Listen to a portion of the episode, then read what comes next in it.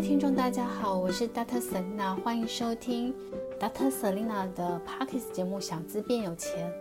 那这个节目呢，是 Dr. Selena 呃专为小资族呃量身规划的企划的一个投资理财节目，希望大家从生活当中可以轻松的学习投资理财知识，有机会改善经济，拥有更美好的一个未来。那今天我们要分享的题目是什么呢？也就是大家许愿的一个题目，就是。小资如何学习艺术投资？然后我们今天的题目就是小资第一次学习艺术投资就赚钱。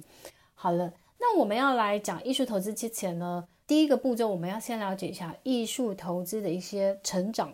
跟一些现况。那大家都知道哈，其实根据呢艺术市场研究，国际艺术品的价格在这四十年当中，其实保守估计涨了百分之一千，也就是十倍以上。那大家知道说，如果投资股票，你比如说。投资到台积电，它这两三年可能，比如说从一两百块涨到六百多块，大概涨了五六倍，呃，四五倍好了。那可是你学习艺术投资，可能就是，诶，它有机会翻十倍，所以或是甚至是更多哈。那其实我们讲了一个其中的例子，就是说，在当代艺术当中最受瞩目的一个画家，其实就叫巴斯克亚。那他其实在三年前呢，他有幅画叫《无题》。他被日本收藏家以一亿美金的一个价格购入，创下了美国艺术家的拍卖的价格新高，九位数字的一个俱乐部。所以其实也有很多收藏家认为说，巴斯克亚对当代艺术的意义可能会让他的作品继续升值。那其中你知道吗？我们的华人的一个巨星周杰伦呢，其实他也是非常喜欢巴斯克亚的作品，他也自己有有收集这样子。那他也曾经。应邀担任苏富比策展人的当代艺术的亚洲的一个策展人。另外一个部分的话，就可以发现说，近几年来，其实在艺术投资这个市场，其实也持续增长了百分之二十五以上。所以，其实这些的高报酬的一个回报，让许多的呃投资界的众多投资者其实非常感兴趣。那除了大型或小型的收藏家，其实这几年呢，银行界也出现了各式的一个艺术投资基金这样子。所以呢，不管是你买艺术投资基金，或是购买一些艺术品去装饰房子，一旦开始走收藏路，其实我觉得这是一个蛮好的一个学习之路。所以，其实我自己一直鼓励小资，就是可以学习艺术投资。那大家知道，老师其实跟黄老师学习艺术投资大概是五六年来，那其实也学到蛮多的。那其实黄老师一直给我一个很好观念，他觉得说艺术投资不应该只是服务有钱人，所以他希望可以推广到就是普罗大众，甚至小资族。所以老师其实这几年也开始陆续的希望，就是说在粉丝团上面开始试着写就是艺术投资的一些相关的文章，更多小资族就是有机会可以接触到艺术投资。那黄老师呢，其实也邀请老师跟他一起合写艺术投资的书，因为他希望可以帮助更多小资族可以踏入艺术投资这个领域。我也觉得蛮好的啦。啊，所以呢，其实我们现在就是正在努力的，就是企划这样子。那希望明年有机会可以出这本书来帮助大家。好，这是题外话了。然后，但是我的意思说，我跟黄老师对于小资族学习艺术投资这一件事，其实我们我们其实是有个使命感，我们也是希望可以去推广。好，那我们再来看一下，就是说到底可以怎么去做艺术投资呢？我们先来看一下哈，如果你刚踏入艺术市场的时候，其实呢，你会先知道说艺术投资的。有很多类型，你只要跟艺术品有关的，其实我们简单都说它是艺术的投资。我们如果从呃就是不同类型的话，它基本上它其实是包括了绘画、雕塑、陶艺、摄影、版画，好，然后或是现在甚至连珠宝，或是连一些就是呃古董，然后或是甚至酒、名牌包。我上个礼拜去参加保利，就是香港保利的那个拍卖会，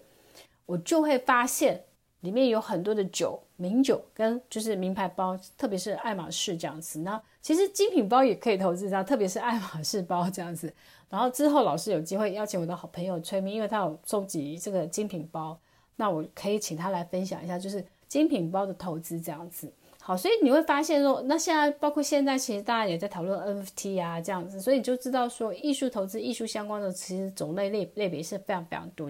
那所以我们我们但是其中其实。大家比较常容易入门或接触到的，其实是绘画。那绘画当中，其实特别特别就是比较受瞩目的一个领域，应该是比较偏向油画。绘画当中，大家特别是油画，它很容易有高的一个价格出现。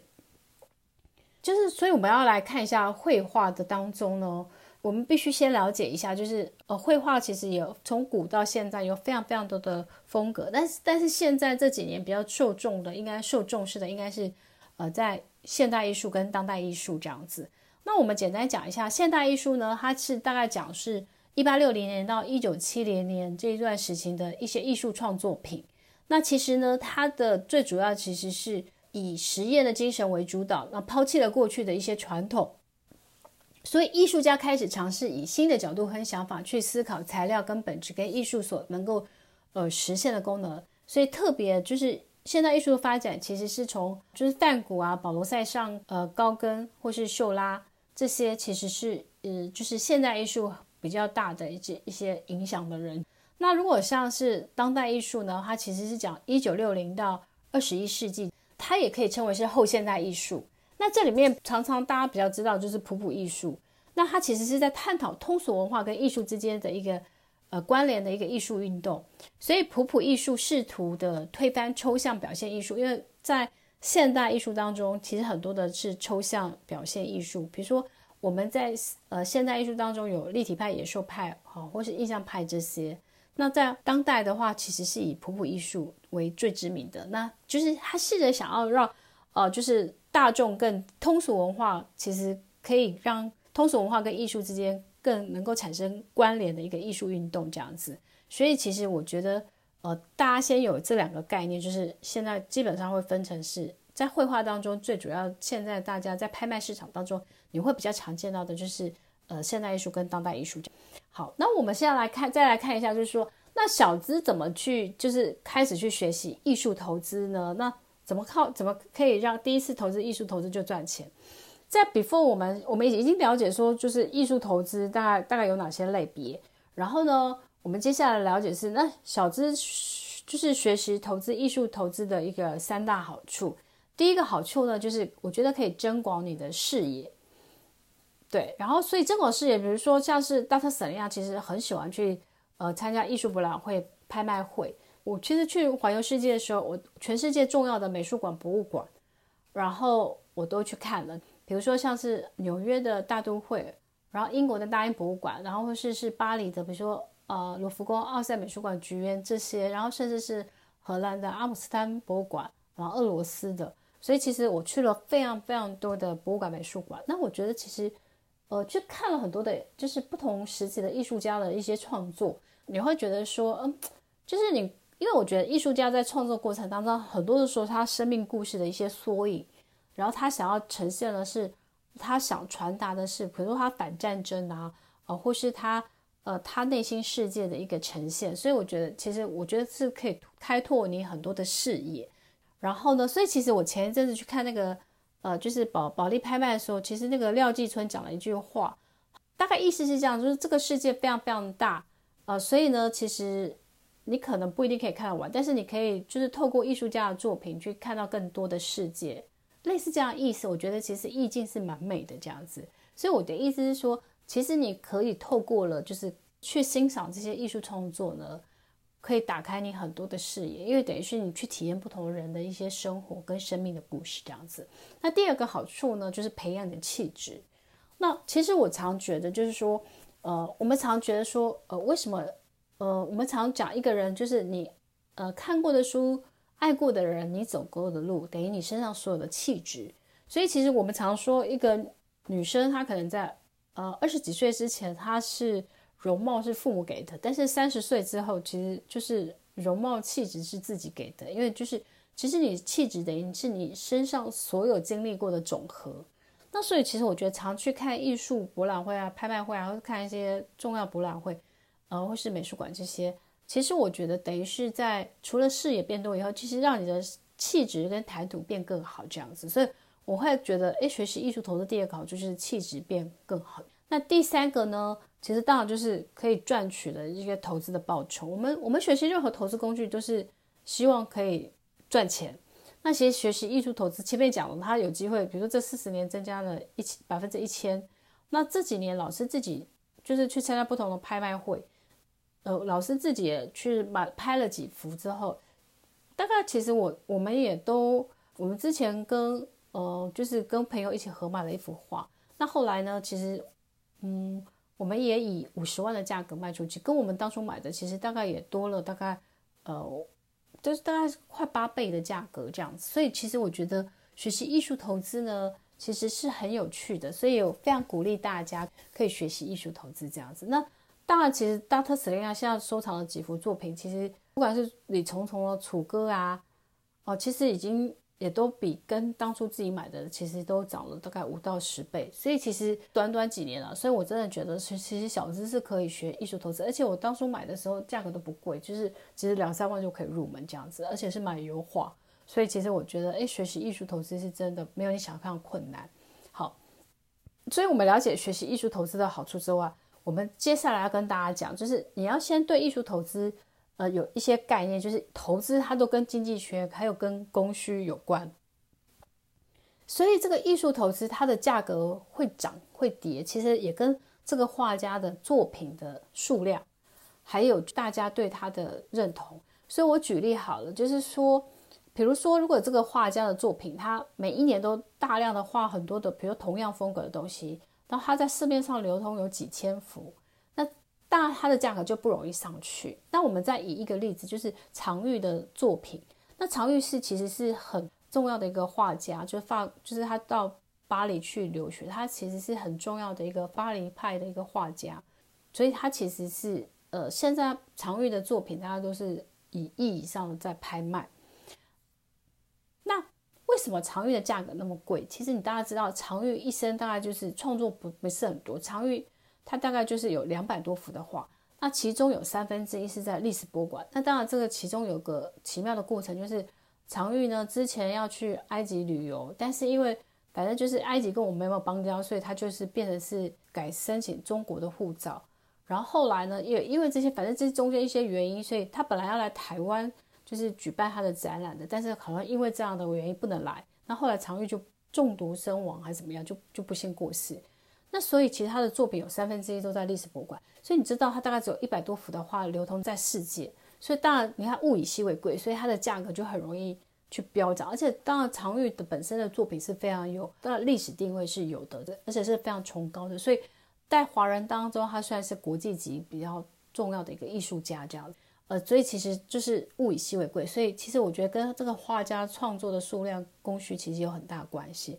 所以为什么比如说？这个画家如果他过世之后，他的作品比较容易涨，是因为就代表这个画家不会再产生更多的作品，所以他的作品数量就是已经是固定。所以你简单有这个概念，就是然后我们在学习艺术投资的时候，我们还要了解艺术投资它其实分成初级市场跟次级市场。那所谓的初级市场就包含了，比如说呃这个画家工作室的时候，然后或是他有在画廊展出作品的时候，然后或是他去参加一些艺术博览会。好，这样子，所以这个都都是叫初级市场，也就是他的画作第一次在市场上流通那个价格。那当然之后，他就会到被拍卖，就到次级市场。那次级市场也就是艺术拍卖会，只要有这个观念。那这个拍卖会，它其实全世界其实国内国外都有很多拍卖公司，所以他们一年可能会做好多次展。像是国内的，比如说像地图啊，或是景薰楼、哦木村堂这些，他们大概就是呃，像是地图，它大概就是。每一季它会有一个拍卖会，然后呢，他就会做预展，然后你就可以先去看。那 before 预展之前，他会先寄画册给你。呃，这次的就是展，就是拍卖会的所有的画，这个展览手册、拍卖会的画册给你。呃，当然里面包含了他所有拍卖的东西，这样，所以你就可以先做研究，然后去看预展，然后再去参加拍卖会。所以流程是这样子。那如果说像是国际的这些拍卖公司，不管是佳士得、苏富比这些。他们其实也也是会定期的去做这个拍卖会，所以你就会知道说，其实包括了国内国外，其实都非常非常多拍卖。那当然，其实你要知道嘛，不同拍卖公司它其实有不同客群。那当然，像苏富比、佳士得这种是国际级的，所以它的收藏家的资产或是财力可能更好。那当然，国内的拍卖公司它可能就呃，相对于这些国际拍卖公司，它的客群可能就没有那么多的那么有钱。但是这个不是绝对，它只是说。呃，可能是相对这样，所以你对这些大概是有有一些概念。好，那我们再来看一下，就是说，你先了解了就是艺术投资的基本的概念，就是它其实也是经济学供需，就是 demand 跟 supply 这样子。然后再来就是你了解，就是说哦，艺术投资里面分为初级市场跟次级市场，它有点跟 ETF 很像，就是 ETF 其实也有初级市场，就是第一次在募集的时候，这个叫初级市场，等到它到市场上，呃，开始挂牌之后，IPO 以后，然后大家就可以在市场上面自由再去做交易，这个就变次级市场。所以你会发现说，其实所有的投资工具它有一点本质是很相近的。我们再来看，就是说，那小资怎么去做？就是第一次学习艺术投资就赚钱，然后一开始呢，可能就呃学习的几个心法。第一个心法就是说，艺术投资呢，其实跟你想象中的不一样，它一点也都不难。但是呢，其实你一开始的时候要怎么去学呢？我觉得其实就是说，你你可以先看看一些书，然后呢，就是开始去做入门。那当然呢，其实你也可以开始去参加一些就是。画廊里面的一些展览，然后会去参加一些艺术博览会。那台湾一年都会有非常多的艺术博览会，像比如说像是阿台北啊，然后是那个阿 Solo 这些，就是其实现在台湾每一两个月就有这种艺术博览会，所以你都可以去看这样子。那画廊其实台湾的画廊也非常非常多哦，比如说像是呃台湾有呃比如说白石画廊啊，然后有一些就是呃嗯很其实台湾的画廊非常的多啦。我前几天也遇到一个画廊老板，然后他也是很久这样，所以其实大家都可以呃上网去看哪些的那个画廊，然后呃比如说阿波罗画廊或什么的，你都可以去看一下，他们其实都有非常非常多的那个画家这样子。所以呢，就是第一个就是呃心态就是，然后开始试着去接触这样，然后第二个我觉得第二个其实心法就是说，其实你是真心的喜欢艺术，就是说像我买的话。每一幅都是我自己很喜欢的，所以其实你可以先从你喜欢的作品，比如说你喜欢水墨或油画，或是一些雕塑，就是从你喜欢的那个类型去下手。那像甚至有些人去买一些，比如说像是奈良美智他们的一些限量的一些商品，那当然其实它也有一些就是收藏的价值。如果他那个限量的商品没有太大量的话，像黄老师就说他之前那个草间弥生来台湾的时候。是他呢负责去，就是帮他办这个展览。他带了可能一百个南瓜，然后希望他们可以买这样子。然后那时候一个南瓜是卖一万块，所以他们大概就是那个协会所有的人就买了那个南瓜，就出钱买了这一百个南瓜。后来你知道那个南瓜现在变多少钱了吗？黄浩老师说变一百万了，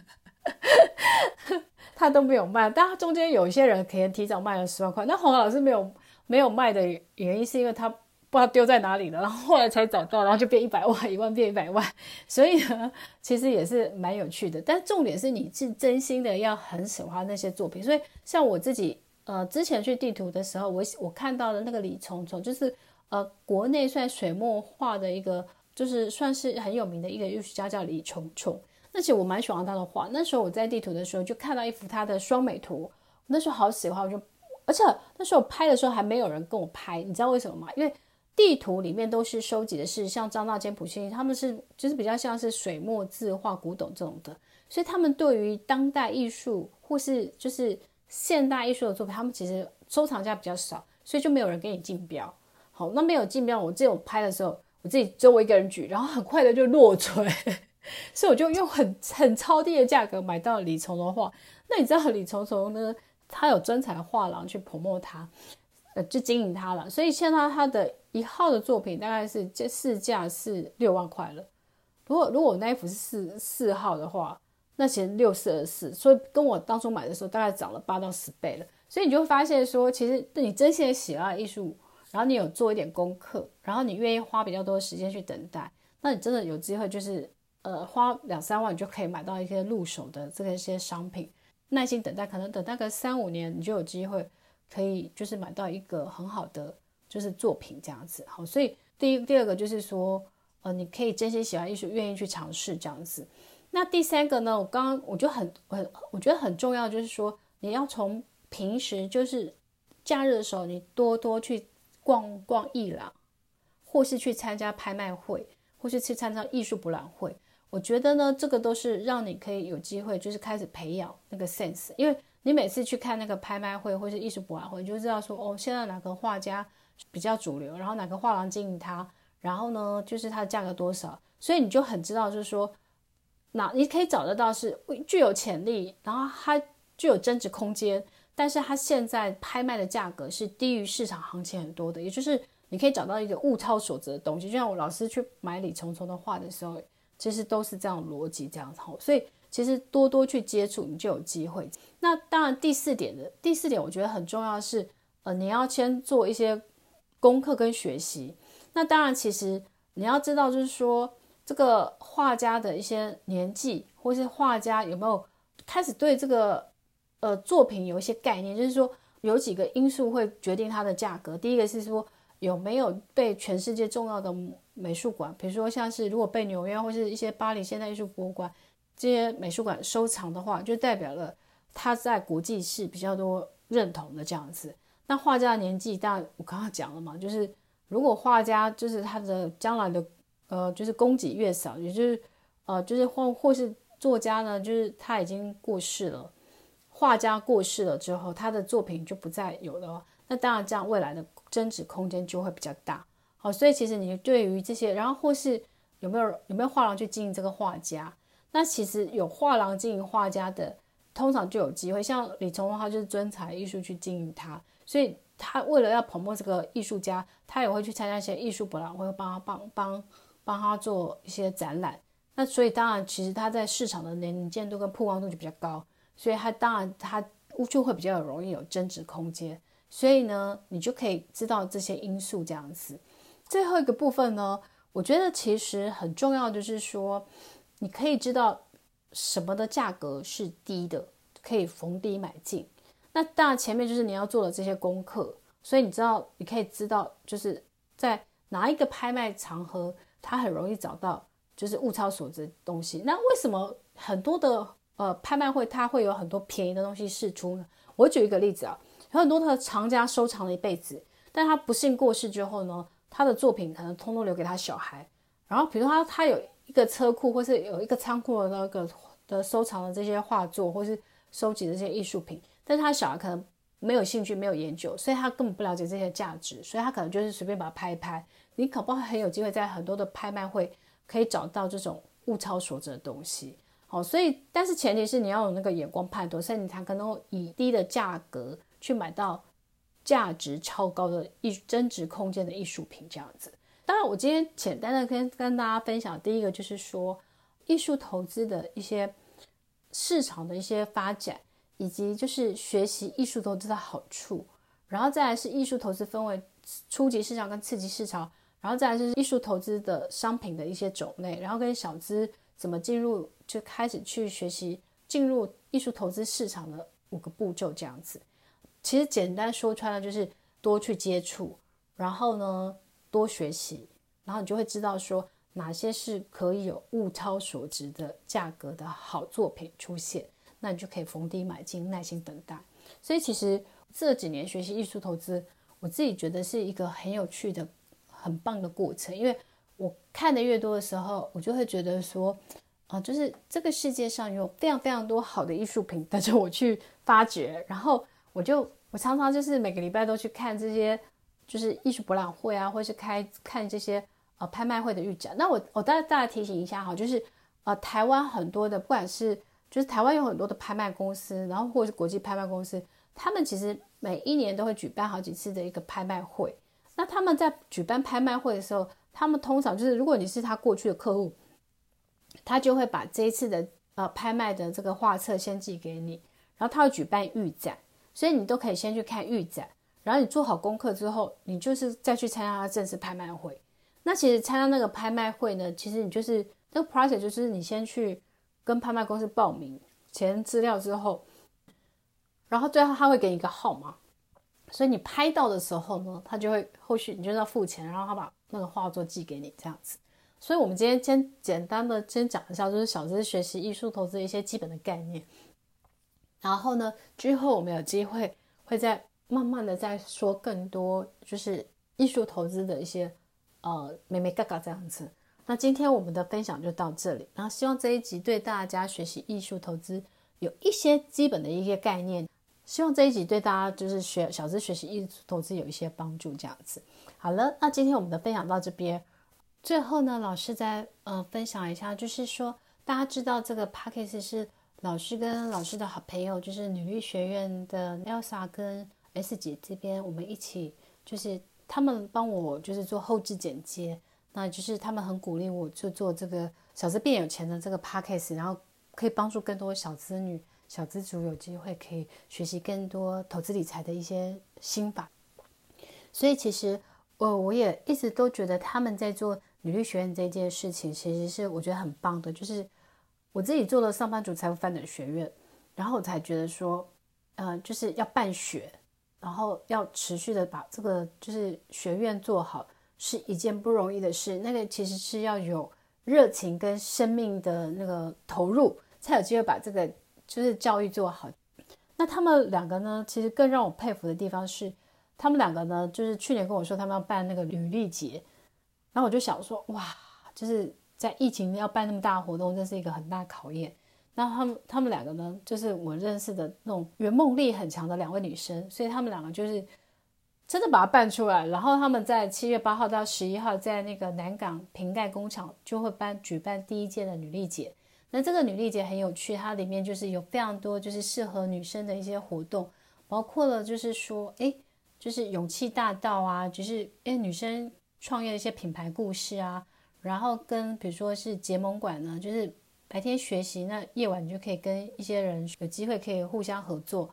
然后里面也有很多就是精彩的演讲，包括了我的好朋友啊楚文啊，跟浩宇老师，还有张静仁，他们都在那边分享不同的就是女生可以提升职场竞争力的一些题目这样子。那当然他们还有一些有趣的一些市集，就是。可能女生品牌的一些呃摊位啊，或是这些都很欢迎大家可以去看这样子。老师自己也会在活动那几天也会给他们去加加油，然后去体验女力节这样子。那也欢迎大家可以去参加。然后如果想要报名的人，可以上女力学院的官网或是女力学院的粉丝团去参考这个报名的一个资讯这样子。那这个是老师提供给大家做参考的。好了，那今天我们的小资变有钱，我们就分享到这边。然后最后，老师再小小一个提醒，就是谢谢大家收，就是热情的收听那个小资变有钱这个 podcast，所以我们的排名非常非常的好，就是我们在前不久呢，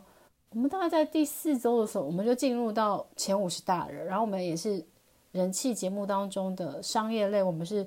第九名的好成绩。所以老师为了感谢大家，除了原本的我们周周听 podcast，周周送好礼，就是送一个山西旅游包之外。老师在接下来这个月，就是从现在开始到就是七月底，我会再加送一个就是永丰金控的那个金元宝的香皂礼盒给大家。好，所以其实你只要就是收听过给我们五颗星的评价，再给我们就是留言你收听后的感想，呃，或是你想许愿听到什么题目，就可以有机会抽到这样子。那老师也是很开心，所以大家的支持是老师可以制作更好的节目。最大的动力这样子，那我们今天的分享就到这边了，谢谢大家，希望我们下一次见了，拜拜。